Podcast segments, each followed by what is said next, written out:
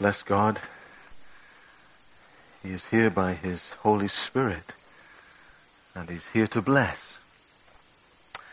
And to meet us at our point of need, unique though that need is to every single one of us as individuals, He is a God who is able to meet your unique need tonight. We're going to read together from the book of Jonah once again.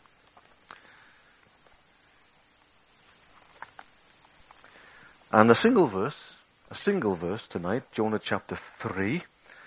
You'll be glad that we are now in the second half of the book after just 10 sessions. This is our 10th study. We come into chapter 3 and uh, just a single verse tonight. Verse 1 Then the word of the Lord came to Jonah a second time. That's worth a second read. then the word of the Lord came to Jonah a second time. Let us pray. Almighty God, our loving Heavenly Father, how special it is to be found in this place tonight with God's people on the Lord's day in this place of worship, knowing the presence of Almighty God in our midst. How humbled we are.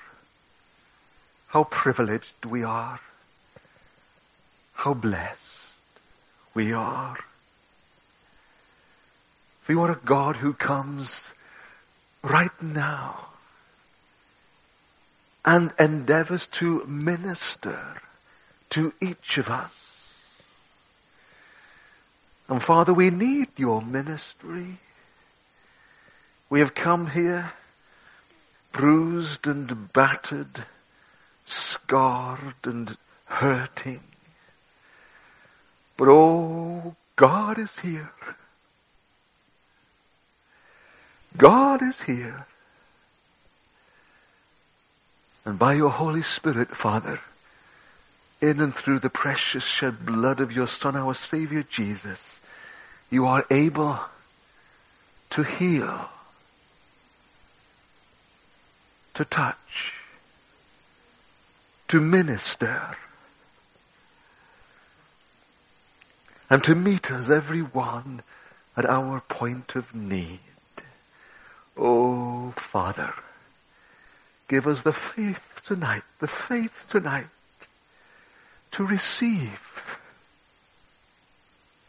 Blow away all the cobwebs.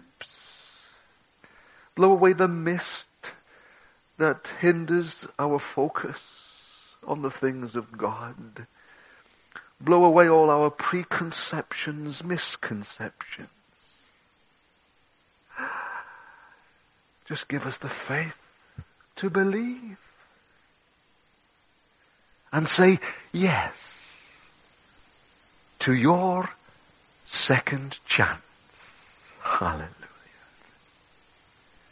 Minister through these scriptures, we pray. In the name of Jesus. Amen. So we come, brethren, to what I believe is one of the most sublime phrases in all of scripture most sublime phrases in all of scripture. The word of the Lord came to Jonah a second time. I can think of other great passages that parallel these verse, this verse. But I know of no passage that illustrates so perfectly, so tenderly, so clearly the way God deals with man. The way God deals with this man, Doug Atherton. There are other scriptures that communicate this truth, of course.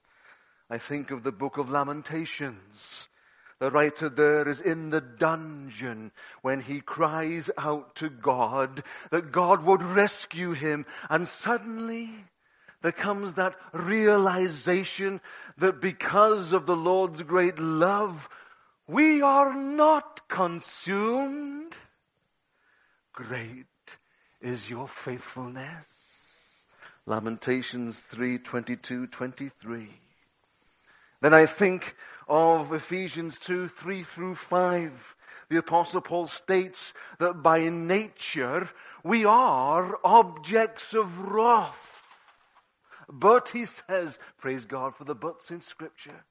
But, he says, because of God's great love for us, who is rich in mercy, he has made us alive with Christ. It is by grace you have been saved. Or I can think of the climax of Romans 8 verse 1. Therefore, says the apostle Paul, there is now no condemnation for those who are in Christ Jesus. Great texts in scripture, these certainly are. But for me, none surpasses this text of Jonah 3 verse 1. The word of the Lord came to Jonah a second time. Friends, we are talking here about the theology of the second chance. And in this dispensation of the Holy Spirit, I believe, in fact, I am dependent upon God's second chance extended to me and to his own. Hallelujah. God delights in coming a second time. I am reminded of that great hymn by John Newton, arguably his greatest hymn. In evil long I took delight. Within this wonderful hymn, we have a phrase which mentions our Lord's second Luke. For Newton cries out, where shall my trembling soul be hid? For I, the Lord have slain. A second look he gave, which said, I freely all forgive. A second look he gave and said, I freely all forgive. Our God is the God of the second look. Unlike you and I, friends, God doesn't hold grudges. He came to Jonah a second time. I guess that between the end of chapter 2 and the beginning of chapter 3, Jonah lived in a state of uncertainty, a state of wondering. He would wonder if God would ever meet with him again. He wondered if God would ever speak to him again. He wondered if ever he could be used of Jehovah God again. God certainly did not have to use Jonah again. God would have been certainly entirely justified in never coming back to Jonah. But God came to Jonah a second time. From experience, I know how Jonah must have felt. There is nothing more painful, more unsettling than having a taste of divine usefulness. And then perhaps because of, of sin, or perhaps we've grieved the Holy Spirit some way, a fear that God has perhaps finished with us. That we'll never hear His tender voice again. That we'll never know the indwelling Holy Spirit again. That we'll never be in active spiritual service again. I know how he felt. However, it should give us great comfort to realize that the best of God's servants, the best of God's servants have made foolish mistakes, but were used again. Hallelujah. Abraham, he made foolish mistakes, but God used him again. Jacob, David, Simon Peter, and I could go on. These are to name just a few. They made terrible mistakes, but God used them again. God came to them if you like, a second time. Are you feeling overlooked by God? Are you feeling cast out by the Almighty? My friends, God came to Jonah a second time. Hallelujah. And God is coming to you and I, my friends, a second time. With this in mind, allow me to highlight certain principles that lie behind God's dealings with men. The first principle is this. I'm going to travel quickly, so hold on to your seats. The first principle is this, that God is obligated to no man. God is obligated to no man. We need to be clear about this, friends. God is not obligated to any man, any woman. You see, the reason for this is simple. To use the language of Jonathan Edwards of old, man is God's natural enemy. Oh, how the Christian church in these days needs to relearn this truth. We as men, as women, are God's natural enemies. Does that surprise you? You see, by nature, we are all that God is not. Consider the apostle Paul's candid description of humankind in Romans chapter 3. By way of example, 13 through 16, their throats are open graves, he said. Their tongues practice deceit. The poison of vipers is on their lips. Their mouths are full of cursing and bitterness. Their feet are swift to shed blood. Ruin and misery mark their ways. Who's he talking about? He's talking about my heart and yours. I am, you are a natural enemy of God. God is not obligated to you or I. Jesus said of men in John 3:19 that they loved darkness instead of light because their deeds were evil. And for this reason, my friends, God is not obligated to man, and the Christian church needs to rediscover this truth. Too often when a person gets a taste of religion, or even if they darken the door of a church, they get the idea somehow, some way that they are doing God a favor. God have mercy. Others believe that if they perform a kind or pious act, perhaps by pledging a donation on Red Nose Day or by giving to children in need, that they are doing something for God. People get the idea that they have become, that when they become Christians, they're doing God a favor.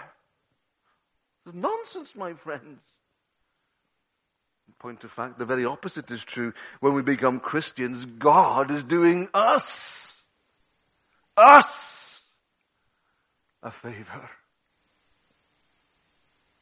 Beloved, when God comes in mercy, by definition it means that he does not have to do it. Think about that. When God comes in mercy, withholding from us what we deserve, His wrath, by definition, He does not have to do it. When we realize just how much we have rejected Him, when we realize just how often we live in disobedience, just how much we live according to the flesh, the miracle of miracles tonight, my friends, is that God should come to us at all. God can give mercy, He can withhold it. God can save a soul, He can damn a soul. God is not obligated in any way. But bless God tonight, God came to Jonah a second time. Hallelujah. Insofar as Jonah was concerned, God did not have to send the wind, but he did. God did not have to prepare the fish, but he did. God did not have to eject Jonah from the fish, but he did. God did not have to come to Jonah a second time, but he did. Hallelujah. God wasn't obliged to Jonah. But he came to him a second time. Oh, the wondrous mystery of the love of God. The second principle is this. That God voluntarily obligated himself to faith. Oh, this is fascinating.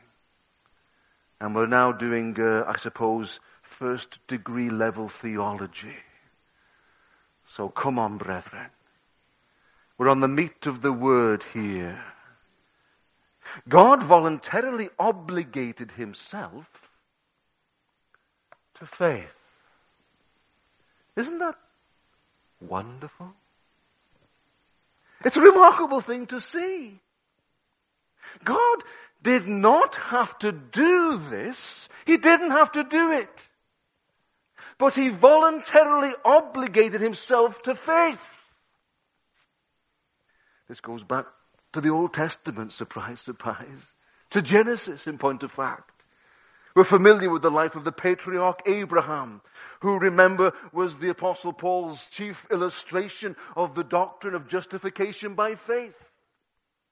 God, remember, gave Abraham a series of promises. And Abraham believed that God would be true to these promises, even to the point of sacrificing his own son, Isaac.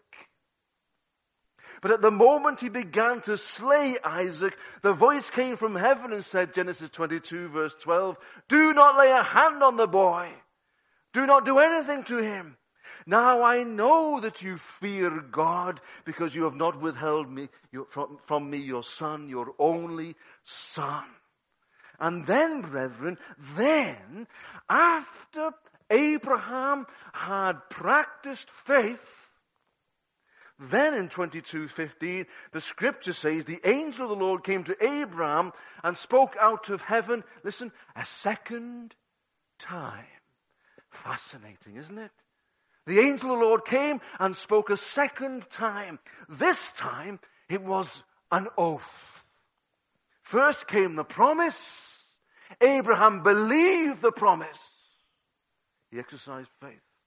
Then came a second voice There came the oath God says, I swear by myself, declares the Lord, that because you have done this and not withheld your son, your only son, I will surely bless you and make your descendants as numerous as the stars in the sky and as the sea on the seashore. Hallelujah, friends. God obligated himself to faith. Thus we have the basis of the oath. God's coming the second time brought the the oath, the pledge that according to his mercy, God swore to honor Abraham's faith. My friends, tonight, according to his promise and according to his pledge, through Abraham that came through Jesus Christ, his son, God the Almighty tonight has obligated himself to faith. Wow. Wow. I say wow because we, I trust, are men and women of faith. Hallelujah. And God has obligated himself not to Doug Atherton, but to Doug Atherton's faith. Hallelujah. Isn't that amazing?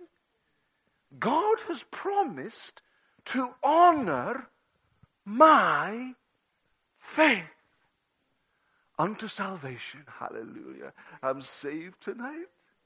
He's promised to honor my faith unto sanctification. Hallelujah. I'm sanctified by the indwelling Holy Spirit. I'm set apart unto service. God has promised to honor my faith. He's pledged my faith. My friends, this is a big, big deal. Paul says in Romans 10 9 through 10 11, he says, If you confess with your mouth Jesus is Lord, listen, and believe in your heart that God raised him from the dead, what? You will be saved. Why? Because I'm Doug Atherton? No. Why? Because he's made a promise to me through Abraham, through Christ, to honor my faith. Hallelujah. Isn't that amazing? Isn't that exciting? Isn't it humbling? It's humbling. Remember, friends, without faith, it's impossible to please God. For anyone who comes to God must believe that He exists and that He rewards those who earnestly seek Him. But God honors faith. He's obligated Himself to faith. Oh, I could be here all day. I'm probably overprepared. Third principle is this. Listen up. That God ties Himself to faith because it is God who gives faith. God ties himself to faith because it is God who gives faith. God, James 1:18, chose. He chose to give us birth through the word of truth by faith. I recently saw a program on Christian television that was featuring the ministry of an American faith healer and evangelist. Throughout his ministry, this faith healer kept using an expression that unsettled me. He kept using the expression, turn your faith loose, turn your faith loose. The more he used it, the more it unsettled me, the more silly and nonsensical an utterance I felt it was. You see, friends, this expression implies that all men have faith and they only need to turn it loose. Scripture tells us that not everyone has faith because faith is a gift of God. And God has obligated himself to faith. Paul writes in 2 Thessalonians 3 verse 2, not everyone has faith. Paul writes in Ephesians 2 verse 1, for by nature man is dead in his transgressions and sins. If we are so dead, we cannot of ourselves, of our natural selves, exercise faith. Something must happen. God, by His grace and mercy and by His Holy Spirit, grants us the gift of faith. Some call it prevenient grace. The grace that comes before our salvation. He somehow, some way sheds his light on our hearts and lives, and by prevenient grace, we exercise faith. Isn't that amazing? And so it is, my friends. We by nature could never have believed but God, but God somehow, someway saw me, a speck upon a speck upon a speck in his universe, saw me and decided to exercise my spirit by his Holy Spirit and grant me faith. Hallelujah. And remember, he's obligated himself to honor my faith. And so, with a very simple childlike cry, for I was only 13 years of age, I understood nothing except this I needed Jesus. I understood nothing except this I was conscious of my sin, my wrong. I understood that much. And with a, an uncomplicated, simplistic cry of faith, I looked heavenward. And friends, at that instant, heaven came down and glory filled my soul. Hallelujah. Why? Because I was a good guy? Not at all. Why? Because I knew it all? Not at all. Why? Because I'm together? Not at all. Because God, by His Holy Spirit, shed His light on my heart and allowed me to exercise faith. And God has oblig- obligated Himself to faith. Moves, moving quickly. The fourth principle. Oh, gosh. The fourth principle is this. That God accommodates us with language we can understand. Hallelujah. I'm a scouser, you see. There's little in the way of language that I do understand.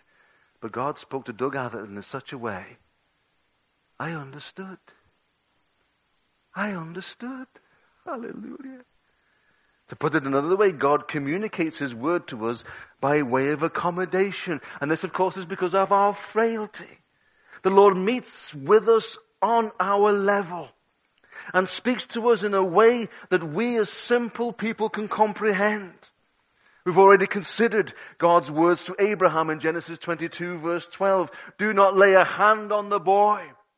Do not do anything to him. Now I know that you fear God because you have not withheld from me your son, your only son. Now listen, interesting. These verses imply that God learned something here that he previously did not know. This expression, now I know that you fear God. It suggests that God didn't know this before. But of course, God is omniscient. God is all knowing. Of course God knew this before, otherwise he wouldn't be God. But this statement in Genesis 22 verse 12 and many, many, many like it is the language of accommodation. God is accommodating Abraham with his simple talk. Praise God for that tonight, my friends, because you don't need to look somehow, some way for God to speak in some extraordinary dynamic. Just allow God to speak to you the way you know, the way you understand. Don't seek to understand the gospel from Doug Atherton's perspective. You won't. You'll be more confused, believe me. Don't seek to understand the perspective from Matthew Henry or from William Barclay or from uh, R.G. France or any of the great, great theologians. You won't. Just endeavor to understand the gospel message from where you are sat. Because God has promised to come and speak to you in a language that you understand. Isn't that amazing? The thing when you read Jonah throughout the four chapters is it's simple, simple language to a simple, simple man. God came to him a second time. And when my friend God comes, He comes and speaks to us in a way, in a language that is accommodating for you and for me. Because God is a God of love. And God wants to meet with us tonight. And so, my friends, the word of the Lord came to Jonah a second time. I wonder, do you feel tonight, sat here, that you've missed God's purpose for your life? Do you feel you've grieved the Holy Spirit when you knew God had his finger on your spiritual pulse, but the battle was too great, the sacrifice too much, and you held back? My friends, be encouraged. God came to Jonah a second time. And just perhaps tonight he's coming to you. And he's saying, my child, that job I had for you, that gift that I gave you those years ago, I'm coming to you a second time. I'm granting you my grace a second time. You don't deserve it. Who of us do? But he's coming a second time. Isn't that wonderful? And perhaps, my friend, you've heard the gospel message and you know deep down that God was speaking to you unto salvation. But again, the sacrifice. It's too great. The consequences you're not sure of. And you push the Holy Spirit to one side. And you've neglected the promptings of the Holy Spirit unto salvation. My friends, bless God tonight. God in His grace and by His mercy is coming to you a second time. And He's saying to you, my, my, my dear child, come to me. Come to me, you who are weary and heavy laden, and I will give you rest. Come to me. Take my yoke upon you and learn of me, for I am gentle and humble in heart, and you will find rest for your souls. Come to me, for my yoke is easy, pleasant my burden. It's light. Hallelujah. God's word came to Jonah a second time. Just perhaps tonight the word of the Lord is speaking into your inner person a second time. Oh, my friend, I urge you with every fiber of my being, now is the accepted time. Now is the day of salvation. And if God is granting you faith, then be sure of this, He has obligated Himself to that faith. And as you exercise that faith to salvation, to sanctification, for a greater anointing in service and ministry, as you exercise that faith, God has pledged to honor that faith. Ah, wow. Maybe you're praying as our dear sister Barbara is praying for loved ones. What does God honor? He honors your faith. He has bound himself by covenant promise to your faith. Do you believe in God for the salvation of loved ones? Are you, are you believing God for the salvation of loved ones? God has pledged himself to your faith. Isn't that something? Wow, that brings a different perspective to our praying, doesn't it? No longer praying in the dark with a wild hope, but praying with a sense of biblical authority. And what's our heart cry as Herbie cried for, for the community of Trashland? What's our heart cry? That the community of Trashland might hear the gospel and find Jesus. Are you praying in faith? Because God has promised, He's obliged to honor your faith. Friends, this is like, like living in perpetual revival, which is where the Christian church should be. No talk about revival in the early first century Christian church because they were living the norm. This was the norm. Living in perpetual revival, living in the, in the blessing of God perpetually, where thousands were being added to the, the number, day after day after day after day. And you say, oh, well, that was just for the first century church. Why do you say that? We, do we have a different Holy Spirit today as they did? Of course not. Are we not enjoying the same dispensation of the Holy Spirit's anointing as they did? Of course we are. So what's changed? Has God failed to be true to His word? No, no. Has God divorced Himself of this promise, this obligation to faith? Not at all. What's changed? Our faith. Or the lack of. Wow.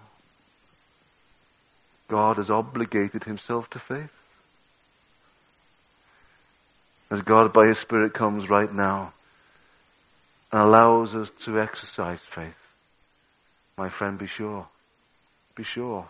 Not because the gathered said, because God has promised. Be sure God will honor your faith to salvation, to sanctification, to service. Wow. Let's pray. Father, what a word this is. We really ought not need to be reminded of it, but we do. What a word this is. Father, you've obligated yourself to faith. Hallelujah. And you've shed your light upon my heart that I might exercise faith. Oh, Father, release me from the things of this world that bind, that I might exercise faith unto salvation, sanctification, and service. For thy kingdom's sake we pray. Amen.